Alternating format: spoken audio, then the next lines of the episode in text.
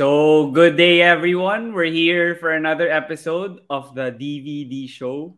So, for today, we have one of the best jiu-jitsu athletes in the world, and she also won already a ton of world championships over the course of her career, and she also won a medal in the Asian Games already and SEA Games representing the Philippines. And I'll now welcome here to the DVD show Maggie Ochoa. Thank you for joining me here on my podcast.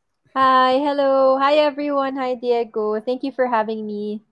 Yeah, thank you also so much for accepting the invitation. And syempre, to start things off, gusto lang kita kamustahin kung kamusta ngayon yung family mo, ikaw, and even your training, especially mm-hmm. now, nung start ng 2022, medyo mahirap ulit lahat, lalo na for the athletes. Yeah, actually, uh, yes, now we're okay, but during the start of the year, like a lot of us got sick at home.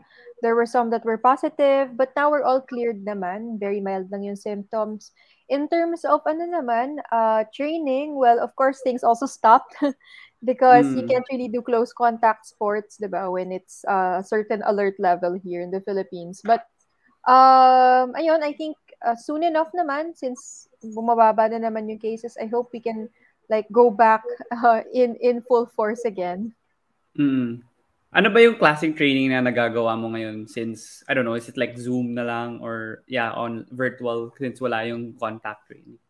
Yeah, so for training now, we do some weight training and then uh, I am able to train with certain people lang. Like very controlled, let's say tatlo lang kami. Parang ah, super okay. controlled lang na jiu-jitsu. Like, sobrang konti lang namin. Like we haven't really opened up training with like a lot of people and it's not like in a public space literally like sa house lang of someone parang uh. ganun uh, so very mm. very ano controlled um controlled measures kasi nga yun mm. nga we can't go all out pa Oo. Ano ba yung usual training routine nyo or kunwari nung pre-pandemic or nung lumuwag ng konti dito? Like, gaano kadami ba kayo or gaano ka often ba yung training nyo? Uh, well, actually, before the pandemic, we used to train uh, at least twice a day uh, from Monday to Saturday. And you have like mm. a variety of training partners. Kasi marami talaga. Like siguro mm. around 20 per class or 20 per group. So parang mm. you'll get different styles, different, you'll be exposed to different uh, people, different sizes. So mm. uh, ngayon, uh, syempre hindi pwedeng ganon. So ano, tao. very limited talaga ngayon. And yeah, before then we used to really go abroad especially when mm. we're preparing for competitions. Ah, uh, okay, yeah. So, speaking of competitions, I think I saw on your Instagram nga that you had a competition recently. So, how was mm-hmm. that like and how did you prepare for it? Like, syempre, I think that was a tough one for you because yeah. it's a different preparation kasi yun nga, pandemic and siguro yung mga sinasabi mo kanina na perks nyo na nakukuha nung pre-pandemic, wala yun nung nagtitrain ka for this specific exactly. tournament that you had in 2021.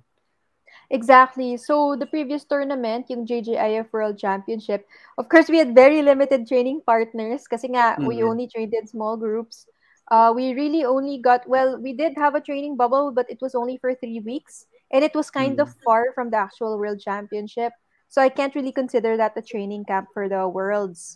So what we did was we just trained in small groups. Uh, usually nga we have training camps pa abroad. So very very limited talaga yung preparations but I can say that I'm just happy to be back uh, competing mm. again kasi two years ever mm. since SEA Games 2019 that was my first competition so ano lang parang sobrang saya na nakalaban and mm. uh, yes the the performance I think of course it could have been much much better kasi yung mga tumalo sa akin tinalo ko na sila dati so parang uh, ano alam ko I'm really not at my best form so ayun mm.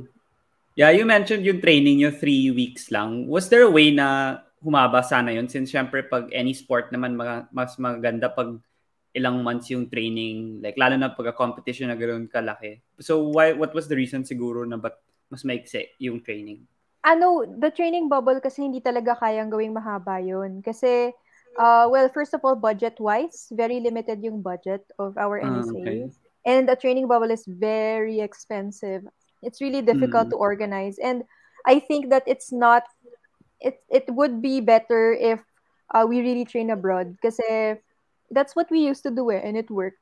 But of course, excuse me, I understand Mm. then kasi like last year parang um medyo hindi din sila sure pa about the risks of training abroad. But I think Mm. like this year naman medyo we have a clearer idea of like how, what kinds of protocols to do and Mm. uh, how can we do this safely, 'di ba? So yeah, I think yun mainly it was budget kaya hindi masyadong na-extend and I think also availability of people kasi most of the people in the team actually have other commitments. They have families, they have day jobs. So, hindi din talaga kaya na matagal dun sa Mm. training bubble. So, ayun, yeah. Ideally talaga, ano, camps abroad, that's really the way to go. Kasi right now then, we can't really hold like big training camps in the Philippines because now we have different protocols here. Like we have different Mm. alert levels, may different guidelines, and then the things really change. Yeah. And then yeah, but in in other countries things are more open. So um and they're able to manage the risks differently. Kaya for Mm. athletes in close contact sports, I really think na we have to go outside. Ah, yeah, tama nga naman. Like, Mm-hmm. even yung mga ibang sports na nandito sa Philippines, like boxing, mahirap din yun. Basketball, Yes, like, those are all diba? close contact also. So, it's Mhm. gonna be tough. Like, yung kumari sa basketball, like, in FIBA, they've been planning to host it here. I think mapopostpone ulit yun kasi Feb yata dapat eh. How are we gonna Ang host something? Yeah, imposible It's pa. Oo, Mm-mm. mahirap talaga. So, I don't know. I I'm still hoping na sana mag being normal. I mean, like, set my sense of normalcy na kasi yung sports gusto ko talaga, like, you know, full, maging full na ulit na parang 2020, 2019, like ng SEA Games. Yeah. I miss those times na madami ring fans na nanonood, ganun. Because the crowd also adds to the uh, effect of the players. So, yeah, Yep. hopefully that that comes soon. But then you mentioned nga na yung hiatus mo mga one and a half years. That's pretty long for any sport and any uh, any athlete in any sport. So, what did you do actually in terms of working on your jujitsu skills? I don't know what you call it, but then like yeah, I mean Yeah. like your talent. How do you you know to not be rusty and ha- mahaba din yun na walang Yeah. tournament. Well, of course, uh, fitness-wise, syempre, I still worked out regularly. Every day pa rin akong may ginagawang some kind of workout. Actually, bumili na nga kami ng setup dito sa bahay for ano, um, like squat rack, para at least makapagbuhat Mm. man lang, di ba? And Mm. I really decided then to work on the aspects na I don't normally get to work on, strengthen certain parts of the body na normally hindi mo nagagawa kasi tuloy-tuloy yung training and preparations. And I think more importantly, I actually focused on the other aspects of my life. Kasi nga it was an Mm. opportunity because I did I did neglect the other aspects of my life because of focusing on preparations for competition. So that's pretty much what I did nung ano, nung height of the pandemic talaga. Um tumingin ako Mm. sa mga things that are uh, that I could actually do something about. Hmm. Yeah, yeah, you mentioned Ghana, you focus on other aspects of your life. And I think I read in an article kanina na you did had a project called Safe and maybe you could talk a bit about it and uh, what what was that how did the project uh, how did you formulate that project and how how did it go? Yeah. So, yung ano kasi, uh, apart from me being an athlete, uh, I do also have this advocacy called Fight to Protect. So, we use sport uh, as a platform and tool to address the issue of child sexual violence. So, uh, Mm. nung ano kasi, nung pandemic, the the incidents of online sexual exploitation of children um, have been said to increase because a lot of people, a lot of children and a- lot of perpetrators were online more. So there were Mm. more Mm. opportunities to uh for this abuse to happen, diba? And yung Philippines kasi uh, has been tagged by uh, both the International Justice Mission and UNICEF as a global hotspot and the epicenter of online sexual exploitation of children. So um, because of that, um, I I I felt this sense of urgency na okay, what can I do here from my home, 'di ba? I can't really go out there and and Mm. and do much kasi nga maraming restrictions nung time na yon. So what we did was we, as Fight to Protect, we partnered with uh, yung organizations that are operating in the local communities that are vulnerable to OSEC. OSEC is mm-hmm. online sexual exploitation of children. And mm-hmm. what we did was we used like the platform of sport to help raise funds for their existing project. Their existing project was Project Safe. So SAFE stands for support and awareness to fight exploitation. Um, and what they did was they raised awareness on the issue local local communities by empowering uh, youth advocates and they also did provide yung needs ng local communities um, kasi nung time na yun sobrang ano talaga hirap ang daming nawala ng trabaho and all that and very vulnerable yung communities to going into this kind of um, it's a form of trafficking eh. it's a form of human Aww. trafficking 'di ba? So mm. ayun, so nagpartner kami with Nazarene Compassionate Ministries. Um, they were the ones that really implemented the project and what we did was we helped them raise awareness but to different audiences naman, hindi dun sa local community para we can tap resources from people who wanted to um, to take part in these kinds of efforts and help help protect children even from their very own home. So we actually nag-organize kami ng ano, um, Sweat to Protect to help raise funds for Project Safe, parang online workout fundraiser. And we were able to uh, raise around I think 600 plus thousand pesos and that's reach mga 2,000 families ganun. So uh, that's one of the things that I was busy with then nung ano nung height ng pandemic. It was fight to protect. And we we were also kasi yung other thing then that Fight to Protect does is we actually teach the sport of jiu-jitsu to uh, children that have been rescued. So, mm-hmm. parang helping them recover from their trauma. So, we actually were able to expand to even more homes kasi nga naging online. 'Di ba pagka mm. in person very limited yung pwede mong maturuan but since naging online siya, we were able to expand to even more shelters yeah. and teach them uh-huh. uh, the sport. So, ayun. Mm.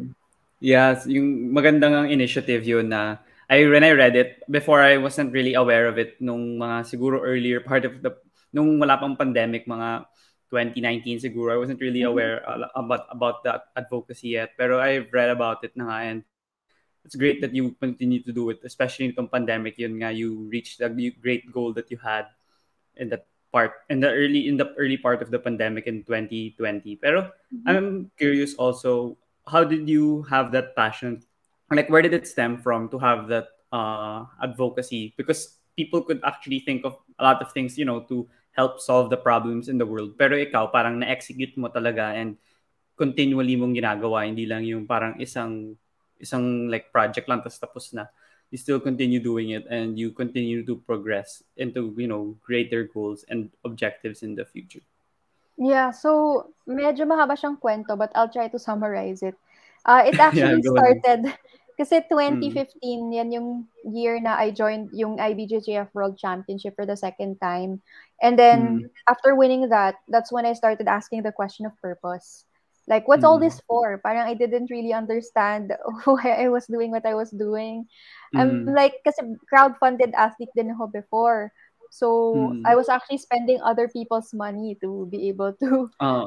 join the competitions nung wala pang national team. So, mm. parang isip ko, ba't ko ba to ginagawa? okay, mm. nanalo na ako, and then what, ba?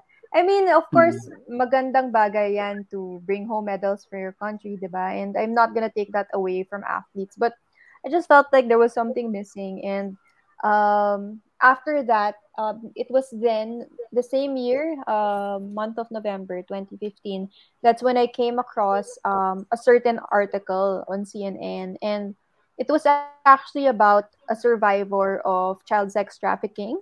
And she was uh, she was speaking in the article, and then she said that uh, from the age of 12 to 16 years old, she was actually raped 43,200 times. So, nung nabasa ko yan, ako parang, what? This this happens to children? Parang nangyayari to mm. sa mga bata? Posible ba to? Is this even physically possible? So, child sex trafficking nga, kaya ganun kadaming beses because it happened every single day. So, mm-hmm. yung time na yon sobra akong na-bother and I uh, literally couldn't sleep So I I researched about the issue and um, long story short, sobrang daming events na nangyari doon. I met certain people who were involved with the same kinds of issues. And then what happened then along the process was I also got to know the Lord. As in, um, that's when Mm. I surrendered my life to Christ and got to know the Lord. Feel ko nga He used that to lead me to Him. Eh. That's first and Mm. foremost. And then the more I got to know the Lord, the more na um, na-develop yung uh, desire to actually use whatever He's blessed my life with. So yung question of purpose, number one is to bring God glory. Number two, how do I do that? Um, it's using the sport of jiu-jitsu na He allowed those victories in my life. And nagkaroon ako ng platform because of that. And even the sport itself, being taught to the children that experience that kind of trauma, um, it has proved to be beneficial. So I see na nag-fit yung kung what God allowed in my life, the people He allowed me to meet, and Mm. um, the skills that He allowed me to have. And for me Mm. kasi, it, it's not just something that's from myself. I think it's from Him. Kaya I really, I really pursued it and and gave everything to keep on going until He tells me to stop. So I think it's, I can't claim it for myself. Now I'm doing this um, just because it's my idea. Alam mo yun, yung parang, okay, ginawa ko lang kasi gusto ko lang. Parang hindi siya ganun eh. I Mm. think na it's uh, partially, I think it's, I think not just partially, but I think it's really because, ano, um, it's his work. It's his work uh, in my life, and I'm just executing it with his strength then. Mm. Ayun. Yeah, that's a really great mindset that you have nga na hindi naman lahat nga ng tao ganun. Like, lalo na yung faith nga nung pandemic, madaming nahihirapan. Like, they're Yes. losing hope and patience na rin. So, ah, nung 2015 pa lang, ang laki na nung tulong sa'yo. So, what more kaya, di ba, nung pandemic din, a good thing you have someone, you know, you believe in God nga and like His ways. And even if Yes. it's tough, you know, you go through it and, you know, he, you, you realize the purpose He gives nga to you in order to, you know, find the, you know, find the advocacy and complete these uh, projects that you have been continually doing. But then I'm also, you know, curious nga if what from these stories or like from these people that you've met, ano yung talagang mga yung isang story na talagang tumatak sa na you learned a lot from this person that you didn't really expect to learn this much of things from him or Well, uh, from the time kasi I read the article, parang I met this family. And then yung family na ito, um, they actually rescued uh, a girl that was also being sexually abused by um, the fa- the father of the family that she was staying with previously. So they rescued her. So I really got to connect with this family and um, crazy thing was may nagbigay sa akin ng book on purpose and I found out the family was actually studying the same book then at the same time. So talagang we studied the book together. And Hmm. uh, yun pala, the family was Christian. So they shared the gospel with me. And uh, they became my mentors both spiritually and also um, in terms of how to move forward with the advocacy. Kasi uh, they also had their own nonprofit at that time. Uh, They Mm. were serving orphans naman specifically. So they allowed me to volunteer for that.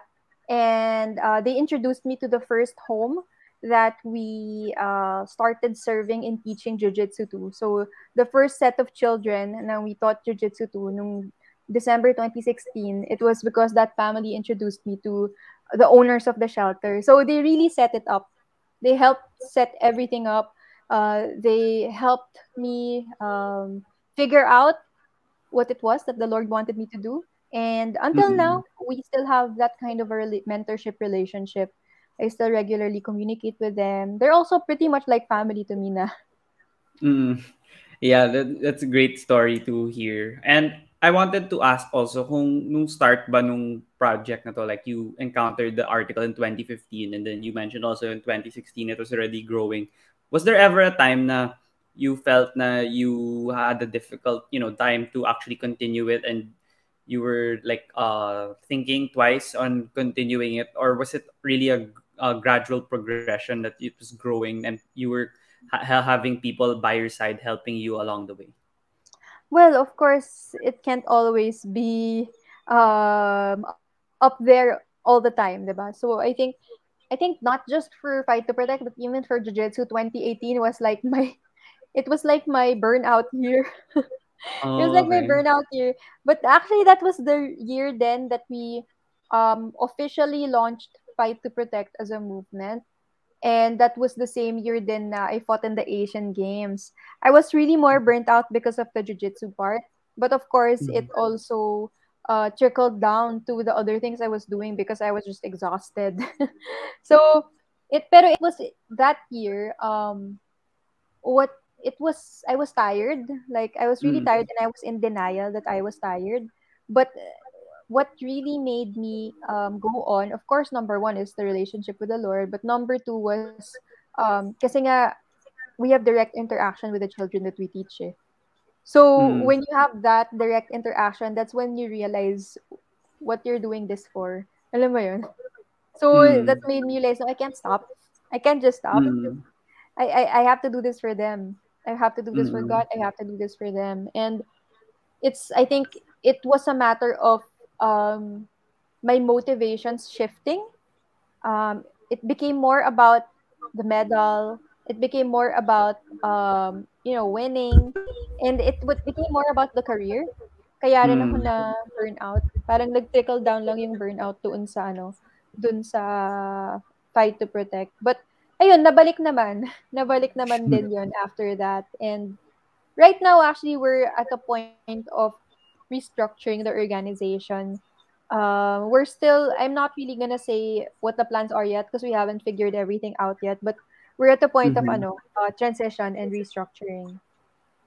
Yeah. And you mentioned nga yung burnout and maybe a lot of people encounter it like lalo na yung in my mga age ko like yung mga ano sa under undergrad like kunwari sa college madaming gustong salihan na orgs ganun and now all the classes siguro are um online so I think for me personally it's difficult. I don't know, I get more tired when it's like kunwari I have Yes. three straight classes in the morning or compared to three straight classes pag face-to-face, medyo mas mahirap. And then pag may org Yes. work pa and other extracurricular. So ano yung mabibigay mong payo or advice din sa mga, you know, students or young adults that encounter burnout and, you know, they want to try out a lot of things but they need to know how to, you know, prioritize siguro or, ah yeah, balance their time well like what you did eventually.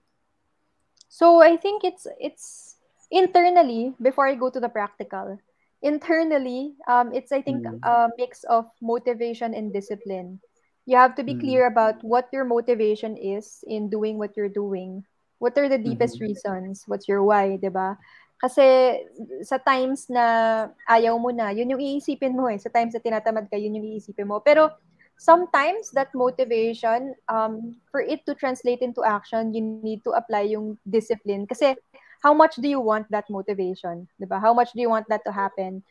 And that level of commitment to that motivation will allow you to be disciplined. Kahit mahirap, kahit nakapagod, kahit ayoko na, I'll do it. Diba? I'll do it. Mm. No, I'll do it. No, I'll do it. No, I'll do it. Why? It's because of Mm. this motivation. Now, ang mahirap if that motivation is not clear. Diba? Mm. Because if that motivation is not clear, then sometimes you're just going through the motions. Parang for the sake Mhm. of it lang. Diba? For the sake of, sake of it lang. Um, and then, practically speaking naman, um, I would suggest uh, taking like short breaks. Kahit in between Mhm. classes, maghilamos, Yeah. alam mo yung tumayo. Because when you're Yeah. sitting down for a very long time, it's so hard.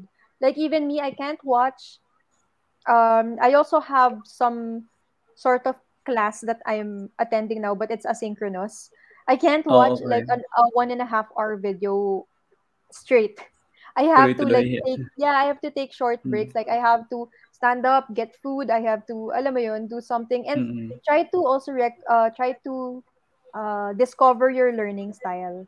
Kasi some people they like to learn more listening. Sometimes when I um when I listen to something, sometimes I close my Mm. eyes because I prefer just listening and not seeing. So it's it Mm. depends then person to person parang what kind of learning style will work for you and you can get creative kasi 'di ba ano siya um online siya.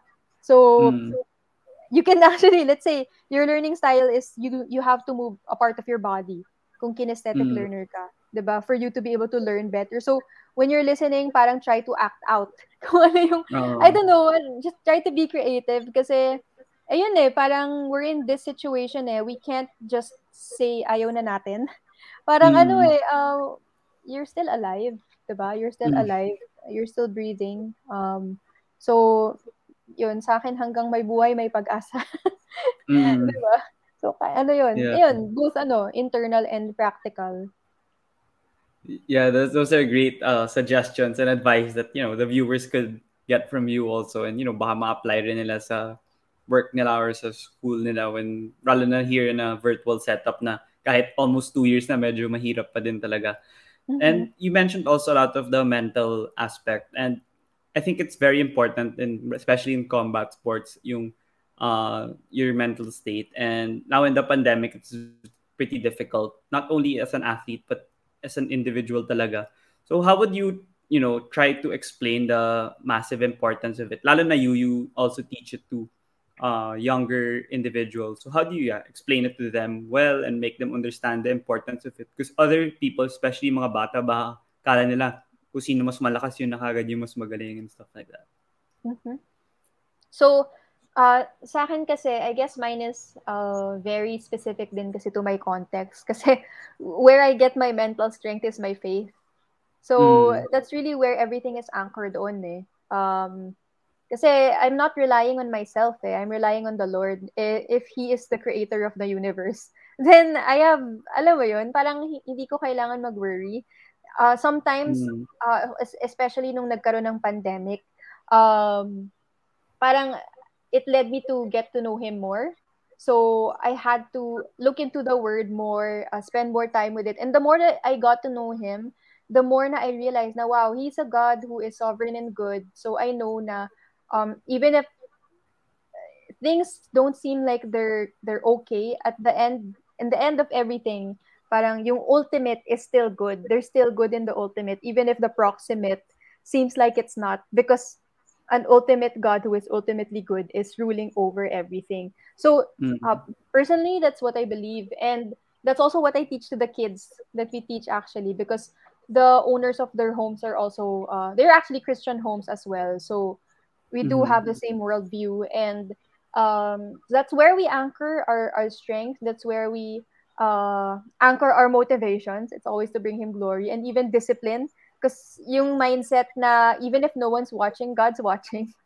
Even if no Mm. human being is watching he's watching. So 100% of the time you have to be at your best because he's watching you. And alam mo yun parang he spared uh, he he gave his life for us. So what more can we what what i mean he gave his life for us so um we are his so Mm.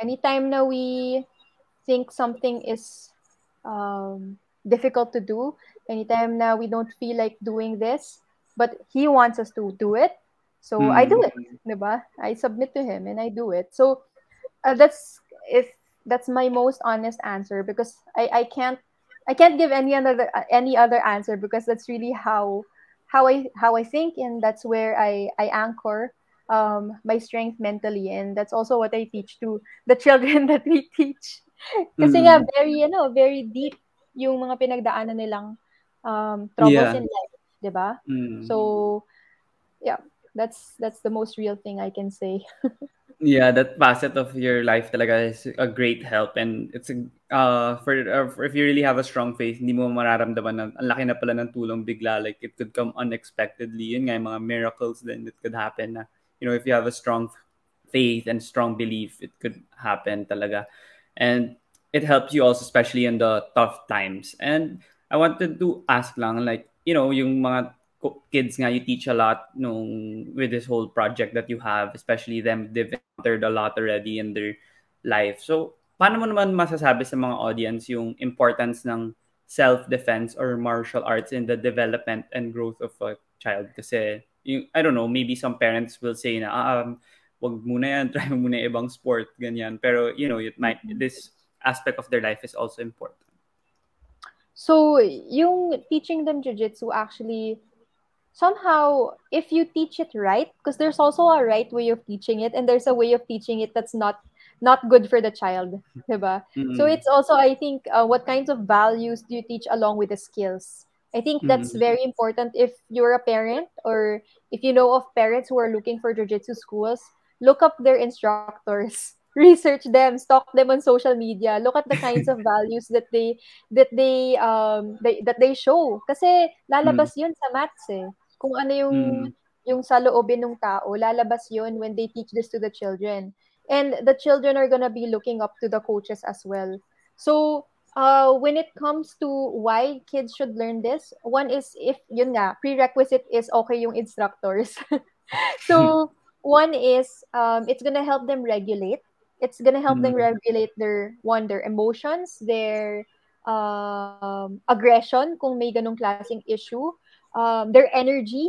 Kasi 'di ba bata sobrang daming energy niyan. Eh jiu-jitsu teaches mm-hmm. you control. 'di ba? Yes there are mm-hmm. techniques na you submit people. There are techniques na you throw people. But in mm-hmm. jiu-jitsu it's always done with control. You never do it na sabog. Alam mo yun? So mm-hmm. it teaches it teaches you that. It teaches you to control um, control yourself actually. Control yourself. Mm. so for a child um, of course yes there's the self-defense aspect. But even the self-defense aspect um, there's also like a well i'm not the expert in self-defense actually i'm more an expert doon sa sport aspect so i can speak yeah, yeah. more for the sport aspect but when it comes to self-defense yes um jiu-jitsu is known to have a martial have a self-defense aspect to the martial art uh, but i think that uh, learning the sport in itself kasi it teach you to, teaches you to have presence of mind in situations that are under pressure. So literal mm. na under pressure kasi literal na pinipisa ka ng kalaban mo, 'di ba? Uh-huh. So literal na pressure and also pressure then mental pressure kasi I think self-defense naman um, it starts with this eh. Para having mm. the presence of mind kapag yung sitwasyon is delikado na uh, kailangan mm. ma-recognize mo na it's a dangerous situation and you have to run away from it before actually doing something that will even engage the aggressor more, 'di ba? So before mm. the contact happens. So that can that can be learned in the sport having the presence of mind in situations mm-hmm. that might be dangerous for a child but I wouldn't say na I'm an expert in teaching the actual like self-defense moves ganun kasi I'm I'm more of uh, dun sa sport aspect ng jiu-jitsu. But there are experts. There are experts who can teach that um, aspect of the sport.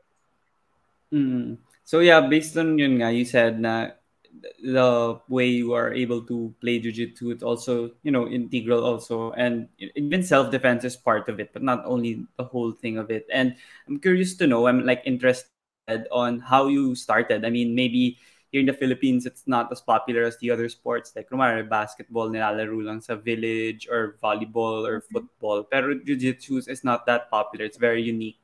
And it's starting, like, combat sports are starting to get popular lang here in the country recently. But I'm curious to know, like, how was, like, your upbringing like and your childhood? Or, or and how did you actually like jiu-jitsu? Was it, like, your first love? Ganun? No, it was actually not my first love. I started jiu-jitsu when I was 22. I started ah, I, I started very late. I've been through hmm. like different I've gone through different sports. I started with ballet and then I went to um football and then I went to track and field. Then I went to mixed martial arts, then I went to jiu-jitsu. So I discovered jiu-jitsu through MMA. I actually mm. wanted to pursue MMA before, but I'm too small. like I didn't really have opponents. I actually didn't mm. even have a division in MMA because I'm mm. I'm too light. I'm too light ah, for the okay. existing. I was too light for the existing MMA divisions at that time. So mm. um, I decided to pursue jiu-jitsu with the encouragement then of some of the coaches sa MMA na o dito sa jiu-jitsu makakalaban ka kaagad, 'di ba? Kasi MMA wala eh. Mm. Hindi ko naman kayang magpabigat ng ganun kasi ano din um ayoko din ayoko din mag-gain ng sobrang daming weight. Iba-iba din yung galaw mo eh. Yeah, so, for sure. Ayun, Kahit yung sport, mahirap. Yes, yeah. 'di ba? So I decided mm. to ano, pursue jiu-jitsu. Ah, okay. How about naman yun, because kunwari yung ibang viewers like gusto malaman how the sport goes. Like I, people know siguro na martial arts siya. Like kunwari UFC fan ka. I'm pretty sure kunwari Brazilian maririnig mo na magaling siya mag jiu-jitsu. Pero for you as a player and a professional of it, how do you explain the sport to like a beginner a newbie? na gusto matuto? Like, may mga weight classes rin ba yun? Or ano yung basically goal of the sport or objectives? So, yeah. Uh, sa Jiu-Jitsu, iba-iba yung belt. There are actually belts. So, iba-iba mm. yung belt levels. Um, sa kids, iba din yung belt colors compared to the adults. But sa adults, the basic belt colors, uh, for the discipline of jiu-jitsu that I do, which is yung Brazilian jiu-jitsu, ang belt mm. colors is white, blue, purple, brown, and black. Um, so the way that it happens is you're you get promoted based on uh, medyo ano siya actually uh, assessment siya ng uh, professors or yung mga black belts ng team nyo the ones mm. that actually know you they're the ones that say if you're ready to be promoted or not So they base it on skills, um, sometimes also competition experience and performance, but not always, because there yeah. are actually some players that don't do competitions; they just do it as a hobby, diba? So, yeah. ayun, um, iba-iba din yung ano, yung uh, ways for you to actually progress. But it's really more on ano, uh, your mastery of the techniques. So, mm. kahit na, let's say, palagi kang nananalo sa competition kasi physically ang lakas mo, pero hindi mo pa rin alam paano gawin yung basic techniques, hindi ka mapopromote. Kailangan mm. you know the the techniques uh, that are expected of a certain belt level for you to become ano promoted. So, in jiu-jitsu, we really do heavy emphasis on technique. Mm, okay, so that's great to hear. And honestly, I'm not that familiar also yet with the sport. Like I have a a good feeling about it lang because some of my friends I think tried it before for a hobby. Mm-hmm. I've heard I've heard it from them maybe a few years back before the mm-hmm. pandemic, and you yep. Um, I, I I think they really did did enjoy it. Pero I don't know um, natuloy na nila. Pero no, ikaw mm-hmm. nung when you I think you said you did other sports also. Did those sports help like yung mga football, track and field? Did they help you a lot also in your journey as a jiu-jitsu athlete?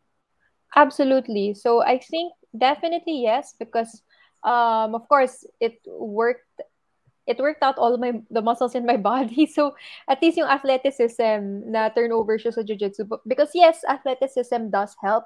But even if you're mm-hmm. not athletic, you can still excel in jiu-jitsu. Basta mautak ka. As long as you mm-hmm. use your brain. Because that's more important than um, being physically strong dito sa sport ng jiu-jitsu. But I think even more important than the athleticism, it taught me how to commit. Taught me how to commit to a sport. It taught me how to be disciplined and taught me how to work hard to be able to mm. achieve your goals. So, yun yung naging foundation. Kaya din, naabot kung anong naabot ko sa Jiu-Jitsu is because of yung foundation din from the previous sports that I've joined. Mm. You, you, you mentioned nga rin the word commitment and it's tough also to, you know, keep changing sports and finally you found nga, you said 20 something years old and was there any other reason that made you commit to it long term except yung reason na sinabi mo kanina that your coach convinced you from MMA to go do jiu-jitsu? Was it solely that or something else also? Um, well, because yung realization then, I was already in my 20s and it I when I joined jiu-jitsu, um, it was the first sport I joined. Actually, it was the first thing I joined that I was actually winning. so, sa totoo lang, sa umpisa, sobrang gusto kong nananalo. Uh, so, competitive. Syempre. Yeah, pero I think it was just the first thing na I actually felt like, hey, I'm actually doing well here. Parang, and I mm. knew that I was already in my 20s. And if I, if I don't pursue this now, I'll lose my time. Because mm. nasa 20s na ako eh. So, and I knew that I would go up against um, people who were much younger or people who were doing this full time. So mm. if I wanted to get to that level, I had to do the same amount of commitment as those that are the best in the world. Kaya mm. I decided na okay, it's now or never. And I did love I had a full-time job at that time and I loved what I was doing. But mm. I realized na yung full-time job na ganito, I can always go back to it when I'm in mm. like my late 30s, 40s, 50s, whatever age I am. But this, yung sa sport, if I don't yeah. do it now, I'll miss my chance. Kaya yeah. I decided to, I resigned from my job and oh. I became a full-time athlete. Yeah, wow, that's a great decision. I mean, for me, syempre, bias. Gusto ko talaga ng mga athletes and yeah. how they pursue their sport talaga. Yung mga determination and fortitude, yan yung mga virtues na great talaga. And you that's great to see from you that you continued to pursue it. And you mentioned winning uh, and and you started in 2014, I think. So when did it start na you were racking up these wins and championships at the jiu-jitsu level na you realized na ah, talagang tutuloy ko na to hanggang hanggang kaya. Yeah. So, 2013 was actually the year na I started. So, 13. I yeah, after let's say a month or uh, maybe a month and a half of training, nag-compete ka agad ako ng ng jiu-jitsu. And then ayun, so I won in that competition and super nagulat ako and I started joining like that entire year 2013 I joined literally all the competitions in Metro Manila. Wow, I don't know okay. how many there were. I was competing Mm. almost every month and um so ayun and then yun I was still a white belt so I can't say na wow grabe yung panalo na yun kasi I mean at white belt level 'di ba hindi naman Mm. siya like uh, black belt win or like a world Yeah. championship win 'di ba but nakita ko pa rin na uy parang may nagagawa ako Yeah. so yun and then the year after that 2014 yun yung year na I decided to go to the world championship as a white belt kasi Mm. sa IBJJF, yung club-based na world championship, it's by belt level yung Yeah. competition. So, as a white belt, you will compete against other white belts. Mhm. So, I decided to go for that competition in 2014. Kasi nga, Mm. nakita ko na, uy, sa local stage, parang okay. So, why not Mm. try it in the global stage? So, yun din yung year na nag-resign ako sa job ko. Kasi I knew Ah, that okay. if I wanted to uh, be world class, I had to do this full time. So, Mm. yun, it was 2014 na nag-decide ako. But I'm not promoting na ano ah, mag-resign kayo sa mga work. Yung Oo. mga nakikinig or let go nyo na yung pinag-aaralan nyo, hindi siya ganun. I finished college before I before I decided to pursue this career. But it's I think person to person din talaga. It depends on Mm. what you're called to do. Mm. And yeah, that was a great decision for you as you've been racking up victories even now in your great victory in 2019. Pero yung you mentioned nga yata kanina earlier and I read it then in an article or in a video when I was researching was yun nga you had a difficult time kasi wala pa yung federation time time na yun and you had to crowd crowd fund yata and ask for help also in funding for this world championship. So how how was that like? Was it tough for you na parang nahihirapan ka na rin na talagang worth it pa talaga to na walang federation or talagang you had the perseverance to continue and you know kasi it was really your ultimate goal to compete in the world stage. Yeah, so actually, sa totoo lang, the crowdfunding, I was surprised by the people that actually wanted to support the dream. Kasi Mm. nung 2014, nung nag-crowdfund ako, I didn't even expect that I would raise the Mm. goal amount or that I would be able to go. And pero so many people went out there to support. And kasi wala pa akong international competition experience nung year na yun, nung 2014. So, Mm. looking back, I know that it was all by God's grace. grabe. Kasi, grabe ah, overnight. So, when I released the crowdfunding campaign, overnight, I was already able to raise $1,000. Wow, So, parang. Yeah. Diba? Mm. Parang ako, wow, grabe to. I didn't expect. And sobrang encouraging nun. And, um, ayun, sa kaya lalo akong ginanahan. And siguro isang dahilan din yun kung bakit ako nanalo nung 2014. Kasi I knew it wasn't just for myself. It was for Mm. all those people that came out there and supported this journey. So, 2014 and 15, yun yung two years na crowdfunded ako. And then 2016, I think I tried it, but then, syempre, after two years, nang may nagdo-donate sa'yo, baka naman inisip nila, kaya mo na naman siguro supportahan yung sarili mo. So, nung ano, Mm. third year, parang we did other fundraising efforts. So, Mm. yes, uh, mahirap, syempre. Um, buti nga ngayon sa national team, at least ngayon, di ba the government gives cash incentive if you win multi-sport competitions. Pero before, Yeah. wala. Kayod talaga. As in, you compete and then wala pang cash prize yung competitions and then you raise Mm. funds to be able to to compete more and then makukuha mo lang yung ROI of your investment when you're already a black belt world champion and you have like um alam mo yun meron ka ng marketing value Mm. so ayun mahirap talaga siya mahirap siya is- kasi hindi din siya kasing sikat na sport like you mentioned earlier so you really have to be committed to this and papanindigan mo talaga yung decision mo Mm. And yun, you were you were committed to it nga and it was great to, for you. Pero do you think also na yung federation nag-start din magkaroon ng traction and it was formed because they saw na, you know, you had the success that you had in the previous years? No, actually, I wouldn't take the credit for that. Kasi, um, uh, yung International Federation kasi, yung JJIF, they were really um, trying to activate uh, the different countries to have a an official uh, national federation. So Mhm. it actually the initiative actually came from the JJIF. Uh, they had the contact um, who knew some people in the Philippines and um, parang naghanap lang sila ng mga tao na mag-start ng federation and that's how the federation started. So I don't know it, it's it's really not because of me. It's it's really the ano the initiative of ano of JJIF. I also tried out din naman kasi syempre kailangan fair. I tried out Mm. to be able to qualify then for the world championship, eh, the world championship, the national team. So it wasn't like automatic na, oh, porkit nanalo na to sa IBJJF Worlds, kunin na natin. May tryouts pa rin siya. Ah, okay. So, yun. Siguro after na, was great na for you. And uh, you mentioned in an interview with Gretchen Ho that I watched that you mentioned that yung 2018 Asian Games was a huge milestone for you. And why would you say that was a huge milestone nga for you? And even if, you know, you got bronze, um, but then in the other tournaments naman, you were able to get gold. But then for you, I think it Mm-mm. meant more. I think even just the experience of competing sa Asian Games kasi is like the the highest level na na multi-sport competition that I've competed in kasi wala pa kami sa Olympics. Jiu-Jitsu is Mm. not yet an Olympic sport. So, yung Asian Games na yung parang farthest that we've gone so far in terms of multi-sport competitions.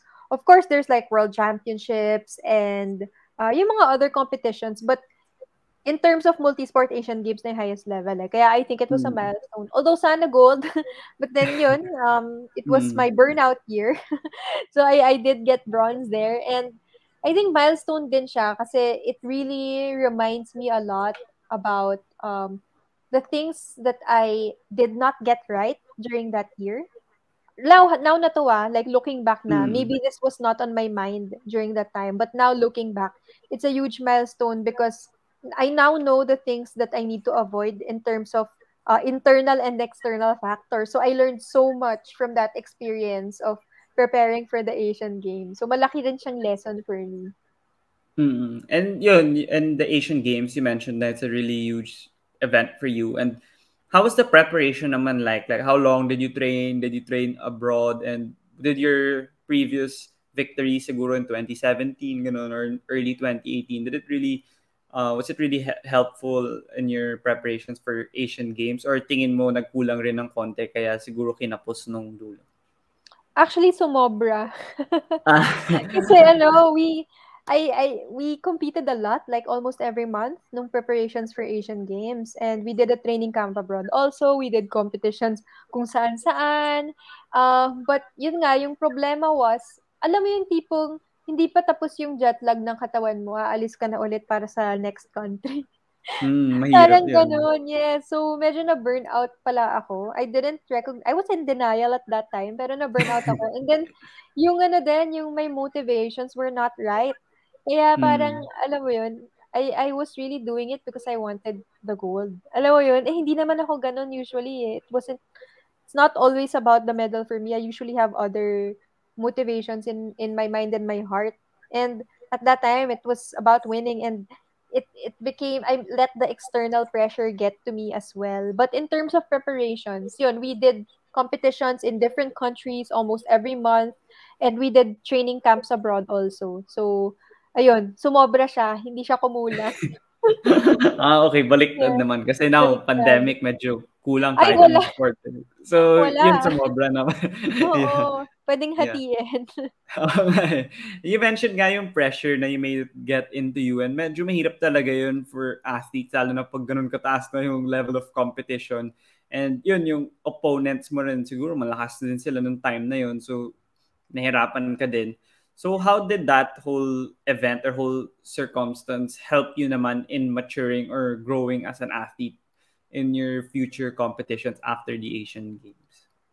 O yun nga, since I did let the external pressure get to me, and I know that na um, I gave what I had at that time, but I knew I could have performed better. Kasi yung, again, like in the World Championship nung 2021, nung Asian Mhm. Games 2018, yung tumalo sa akin is tinalo ko na dati. So, Wow, alam okay. ko, alam ko na, okay, I could have done better. Na, na Mm. blanco ako doon na, parang ganun. Kasi nga, Mm. parang, it was here eh. Ito yung, Mm. Ito yung hindi ko na trabaho ng maayos, yung mindset. 'di ba? Kasi nga konektado siya dun sa motivation. Eh, 'di ba nga I told you earlier na if I am to be truly honest, my motivation for doing everything is to bring God glory. And mm. hindi ko siya nakabit doon nung year na mm. yon. I was just saying it, but I didn't really believe it. Parang mm. ganun. I was saying it, but I wasn't believing it. I wanted to win because I wanted to win lang. Parang ganun lang siya. And mali mm. siya. Parang naging mali siya kasi parang I pressured myself because of that.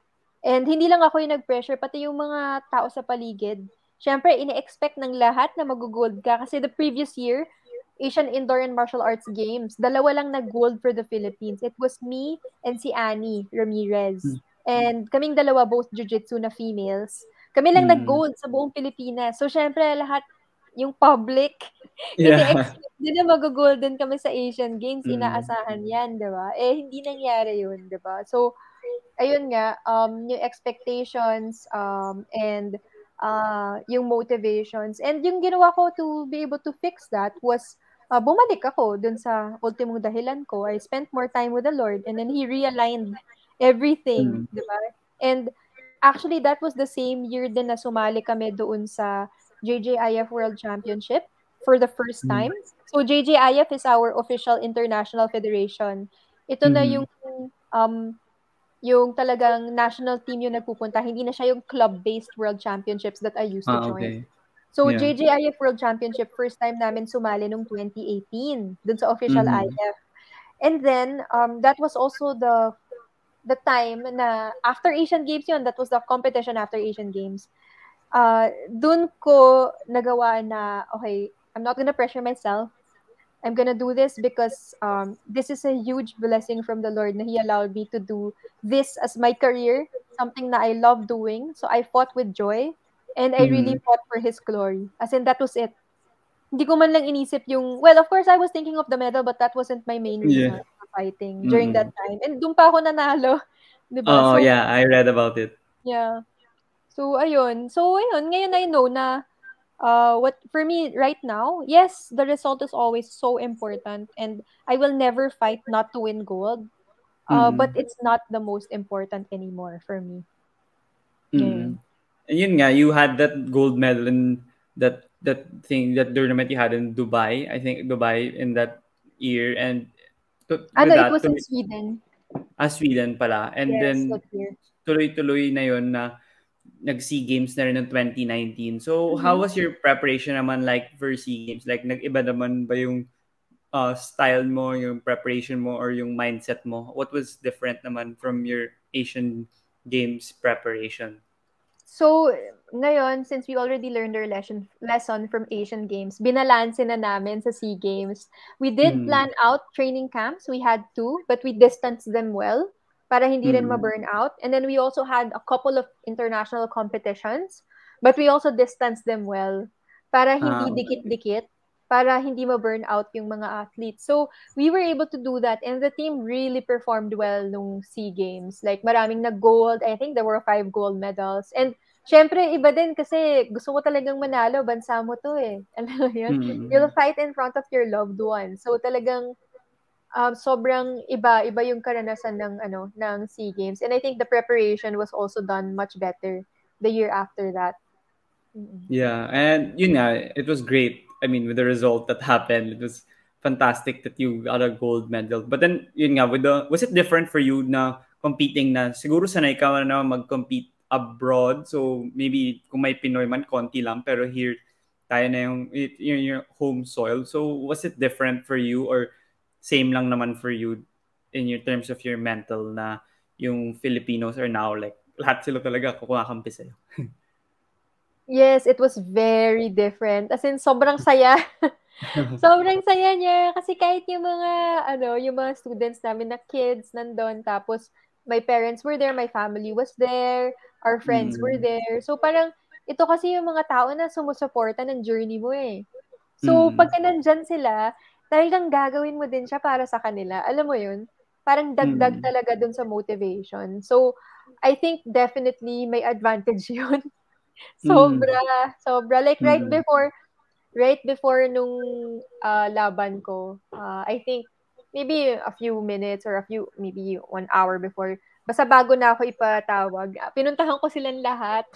Mm. Tapos binati ko silang lahat kasi, ewan ko, gusto ko lang makita kung sino yung nandun. Normally, nung Asian Games, sa totoo lang, my parents were there. I didn't even wanna look at them. no, I didn't even, mm. iba kasi pag nasa maling mindset ka, Yeah, yeah, Iba siya kapag nasa tamang mindset. Kapag nasa tamang mindset ka, gusto mo nandyan yung mga taong mahal mo, yung mga sumusuporta sa'yo. Pag sa maling mindset, pag mm. pressure, parang ayaw mong, gusto mo may sarili kang, yeah. I, I, that's, well, that's personal ah. That's how I know oh, if I'm in the right mindset or not. Pagka mm. joyful, mm. pag joyful ako, I know I'm in the right mindset. Pero pagka parang masyadong seryoso na parang di mo ako makausap, nako, pressure yan. oh, oh, Ayun, yeah. Yeah.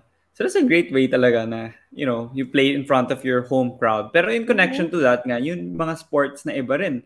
Like, eh, kasama ka na rin doon na, you know, nakilala rin sila dahil biglang nag-gold nung SEA Games and it was mm-hmm. here. So, we were number one yata sa medal tally and yes. that hasn't happened in how many years then. So, how was that for you na even yung, kunwari, yung mga sports na hindi masyadong kilala, biglang nabigyan ng konting recognition at least and even to a casual sports fan, biglang, ah, yun pala si Maggie Ochoa, yan sila, you know, Jamie Lim, Agatha Wong, you know, you get, you guys rack up the medals din naman pala, and you guys deserve also the attention and recognition na you get compared to the other sports na palagi na lang din pinag-uusapan. Yeah, actually, sa totoo lang, sobrang laking tulong niya. Pero, sayang kasi yung momentum na wala nung pandemic. Like, literally, ah, okay. we, yung SEA Games hype, we were able to leverage that even after And then, ang dami na naming plans and programs to develop grassroots for our sport. And then, mm. even kasi apart from yung sa advocacy, I also teach kids sa gym naman namin, as in yung sa club namin. And yeah. even yon lumaki yung interest talaga. Ang daming gustong mag-try. And then, the pandemic happened. Sayang. Mm. There were really like a lot of plans in the pipeline like moving mm. forward. Um, and we knew na malaking tulong yung SEA Games in terms of exposing our sport and showing to them how beneficial this will be for your children if they try. So, ayun, sayang talaga, sobra. Um, huh. Nawala lang yon yung momentum na yun dahil sa pandemic. But hopefully, hopefully, when things start getting better, sana may ibang competition na mangyari hmm. manalo ulit and then hmm. magkaroon ulit ng momentum. I know it can mm. happen din naman again in the future. Yeah, you mentioned nga it's a great momentum, a great way yung SEA Games for sports, especially for sports like jiu-jitsu. But then I wanted to ask your take on uh, women in sports, like especially here in the Philippines, like sila Heidelin when they were successful, sila, yun, sila Agatha, sila Jamie, and you, and all these other people, biglang nabibigyan na ng pansin yung women in sports. And you being in a sport siguro na male-dominated, it's pretty difficult then. Pero since the Filipinos are being more aware uh, with the female sports, how big of an impact do you think or how much do people, should people, you know, have the importance or know the importance of women in sports also? Kasi yun, minsan focus masyado yung mga male lang. Actually, sa totoo lang lately, ano na siya eh, it's it's popular. Hmm. Yung having females in sport, I think nag-shift na nga yung ano eh. Nag-shift na yung um I don't know how to call it, but medyo may shift na na nangyari. Kasi nga, ayun nga, si Hidelin, parang, hello, she's the only Olympic gold yeah. medalist in our history and she's a female. So, I mean, that already speaks for itself eh, yung performance na nangyayari mm. dun sa uh, mga female athletes. And then Asian Games din, majority ng, mm. Uh, well, all the gold medalists were females, di ba? Tama ba? Mm. Yung SEA Games. Ay, ng SEA Games, tuloy Asian Games 2018. Oh. Ay, yeah. yeah, you can verify that. But then, sa pagkaalala ko, yeah. sa mm. pagkaalala ko, yung mga gold medalists mm. were females. And sa akin naman, um, ayoko din, gusto ko balance lang parang ayoko din sobrahan yung sa females. Kasi ayoko naman na dumating sa point na nalagpasan naman ng female tas yung males naman hindi ano hindi uh, nilabigyan ng attention 'di ba? So i think na ano um yeah we're actually already i think the philippines is in a very good state in terms of ano uh, women in sport. Like definitely nabibigyan ng sapat na attention yung females. And somehow you know there's like a um parang medyo sensational din yung females in martial arts. like yun nga, sabi mo, dala sila Agatha, sila Jamie Lim. Parang nagiging Mm. sensational siya. And also si Pauline, Pauline Lopez. Oh yeah, diba? Pauline also, yeah. Yeah. So parang medyo sensational siya. So I think Mm. ano, andyan na rin naman yung appreciation of the public. Although yes, there are Mm. like certain sports na mas ano talaga, mas popular pa rin yung males. But there Mm. are also some sports na mas popular yung females. So I think Yeah, na sure. ano din siya, um, sport per sport, preference ng tao. But I think we are there already as as the Philippines. Parang I wouldn't say Mm. na lahat ng problema na resolve na, but I think na we're in a much better state compared to other countries. Mm-mm. And yun nga, since you said it's a great start now in the SEA Games that these people are getting the recognition they deserve. Pero for, you know, children or kids that are willing to try sports like, you know, um, jiu-jitsu na male-dominated and they're hesitant, baka may uh, discrimination silang makuha or baka sabihin ng parents nila, ah, try mo muna kunwari uh, volleyball na lang kasi Mm. yun naglaro lahat ng girls. O yun, ballet, Yeah. since you said nag-ballet ka Yes. paano mo naman ma-encourage siguro yung parents or even kids na, you know, to persevere and try it because you never know naman talaga if you will um, like it or enjoy it kung hindi mo naman ito try or kung meron ka na talagang assumption na, you know, wala ka pa namang talagang na, gagawa.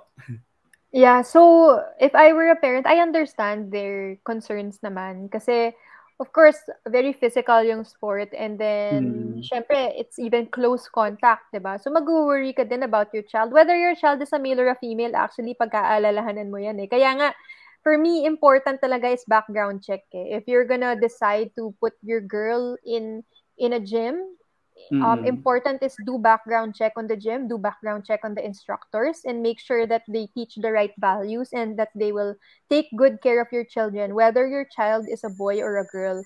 But I think na Mm. for females, definitely may benefit siya. Kasi nga, ayun nga, um, it teaches you then how to work with your body eh. Even if you're not as physically strong as Mm. males. Kasi reality yan, biologically speaking, iba din talaga yung katawan ng lalaki sa babae, di ba? Mm. But even if ganun yung sitwasyon ng katawan mo, um, sa jiu-jitsu, we, we teach you how to execute proper techniques.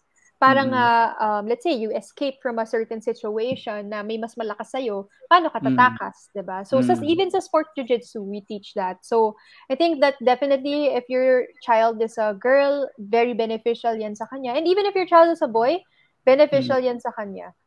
But yun nga, Mm. Yeah. background check. Do background check. Yeah, yun nga tama. That's uh, maybe something that people might take for granted pero it's a very vital nga, in ter- especially mga, you know, any sport na kuha ka ng coach and alam mo na yung track record niya or yung pinanggalingan Mm. niya. So yeah, Yes. that's really great. Pero for your fans or the people that wanna watch you and look forward to your future competitions, meron bang mga upcoming competitions na pwedeng abangan ng mga tao for this year or wala pa ngayon dahil pandemic pa, I mean, all over the world? Actually, meron. Pero I'm not sure if I'll be in the lineup pa kasi hindi pa kami nag-hold ng trials and marami pang mga things that the NSA needs to decide. But this year, there's SEA Games again in Vietnam and there's Asian Games in um, in China. So Mm. jiu-jitsu is in both of those competitions and I do have a weight class in both of the competitions. So prayers na I do qualify. Um, but you Mm. know, the trials still need to be held. And even if it's not the trials, I don't know yet how the NSA will decide who to put in the lineup. But Mm. ayun, I'm praying, of course, na sana makalaban at makapunta ako. So I can't wait to be able to get Mm. out there again. But apart from the SEA Games and the Asian Games, there's the usual na World Championship meron din. So, ayun, those are the things to uh, look forward to um, siguro in the coming months. Yeah, and I wanted to ask pala, I forgot lang, yung opinion mo about uh, jiu-jitsu being part of the Olympics. Like, why would you say na talagang uh, it should be part? Kasi yun nga, I haven't heard any uh, news about it or any updates on if they're gonna it's gonna be part like in 2024, 2028. So, yeah, in your opinion lang naman, bakit tingin mo dapat isali din siya?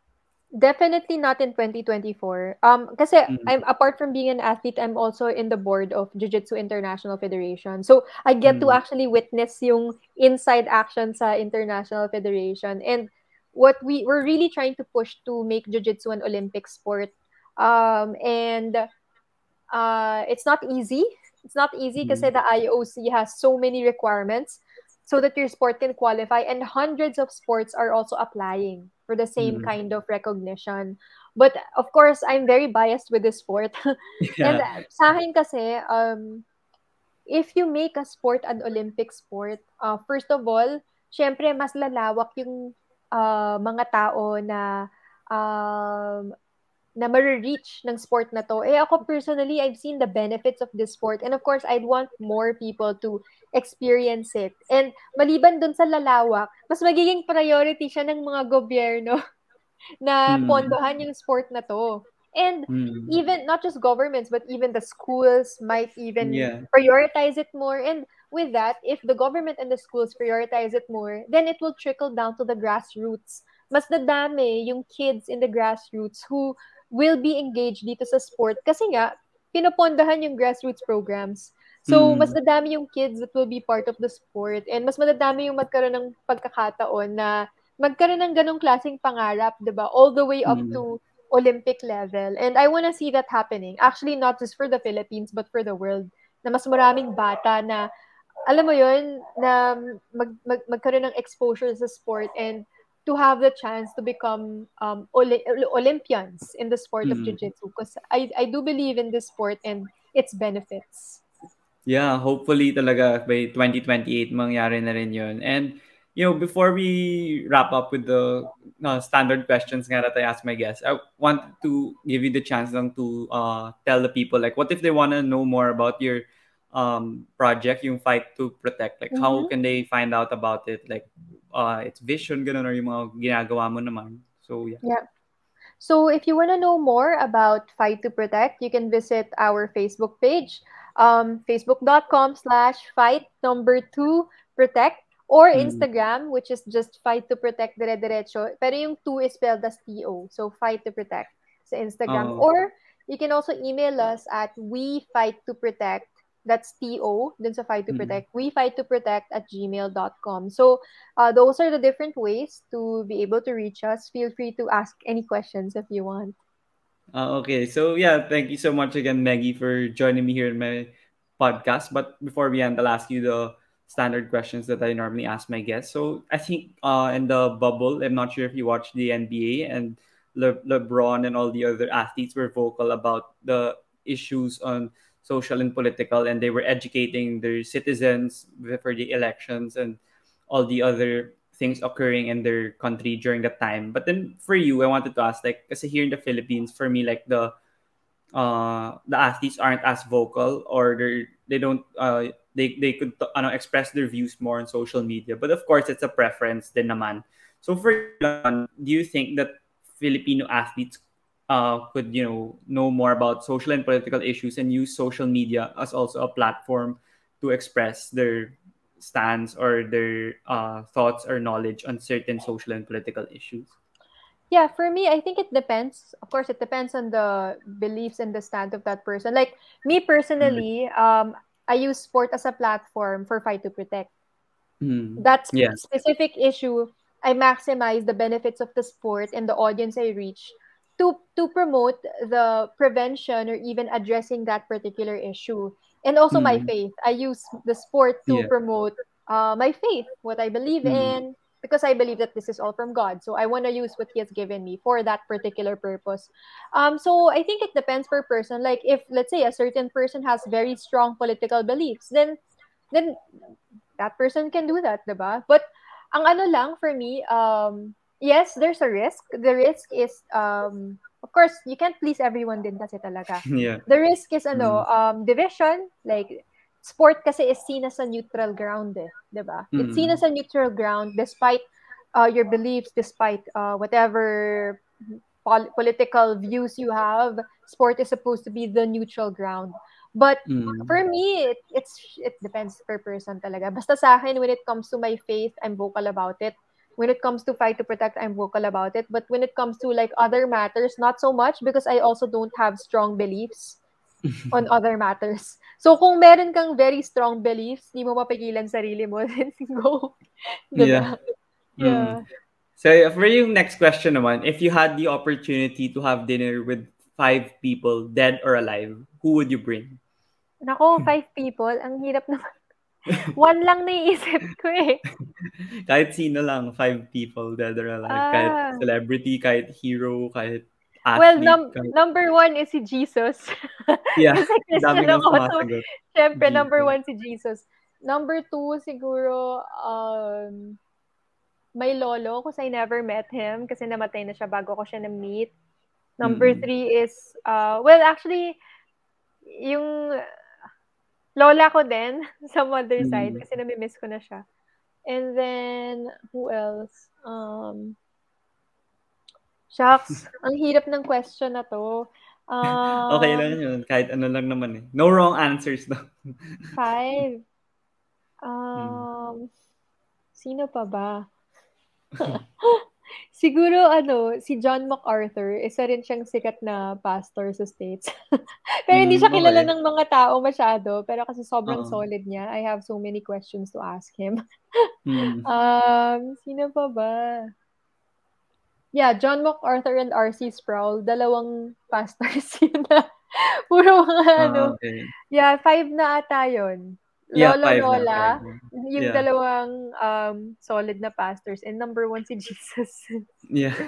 yeah. As yung last question lang naman, since you know that I just message people on uh, social media athletes to invite them here on the podcast to share their story and talk about various sports topics. Who, who could you suggest, you know, to, for me to invite here on the podcast? Uh, you know, will share a great story as well, or it's a great conversation to have. Na kahit sino lang naman, any sport trend that you could suggest. Mm, shucks. Ano ba? Ano bang mga sports yung okay na mabigyan ng attention? Um, hmm. Siguro pwede rin yung mga ano, Muay Thai. May mga world champions din sa Muay Thai eh. Yeah, Mm, na hindi okay. din masyadong nabibigyan ng attention. Both male and female ah. They have Mm. world champions. Um, syempre biased ako sa martial arts. Tsaka yun din yung community na kilala ko eh. Yeah, mga yeah, Muay yeah. Thai, ano, Muay Thai athletes si um uh, si Precious and Philip Delermino, mag-asawa sila eh. Mag-asawa Wow, okay. sila na ano, ang alam ko world champion sila parehas eh. Pero uh, Wow, ve- you can galing, ah. verify the information. you can verify the information. Don't quote me on Mm. that. Oo. verify Yeah. mo muna. And then sino pa ba? Well, of course si Annie Ramirez who's also my co-athlete Mm, sa yeah. Jiu-Jitsu. Uh, sino pa ba? Um, sino pa ba mga magandang ma-interview? Si ano, ah, ano pangalan yung mga yan? Teka, sorry. Medyo Okay mahina ako sa remembering names. Um, si... Ah, si Denise Zamboanga. She fights MMA na babae. Oh, okay. She fights in 1FC. Oh, that Yeah. okay. Yeah, yeah, yeah. Yeah, yeah, yeah. Si Denise. Um, ah, si Jelly. Jelly Bulaong. She used to be a URCC um, champion sa MMA and Mm. now she's actually running for Congress. I work closely Wow. with her then. I work closely with her then sa uh, Fight to Protect kasi they she's also uh, the head of the Women Commission of Muay Thai. So you'll have like a wide range of topics na interesting to talk to talk to her about. Mm. Yeah, so yeah, yeah. Thank you so much again, Becky, for Mm-mm. joining me here on my podcast. And it's a great to hear your story. And for all the people also that want to learn more about Jiu-Jitsu and you and uh, Fight to Protect, you know, it's great, great for them to really listen to this episode. And personally, me, I learned a lot also from you. And ikaw, do you have any final message? Um, final message. Well, I just want to say thank you. Thank you, Diego, for having me here. And thank you to Mm. everyone for uh, listening. And uh, siguro, I know uh, most of you, if not all of you, have had a rough past two years. Yeah. and sure, of course, yeah. uh, we're hoping that this year will be different, will be better. Let's all keep keep hoping and keep praying for that. And siguro uulitin ko lang hanggang may buhay, may pag-asa. So let's just Mm. keep hoping and keep praying. So ayun Yeah. lang.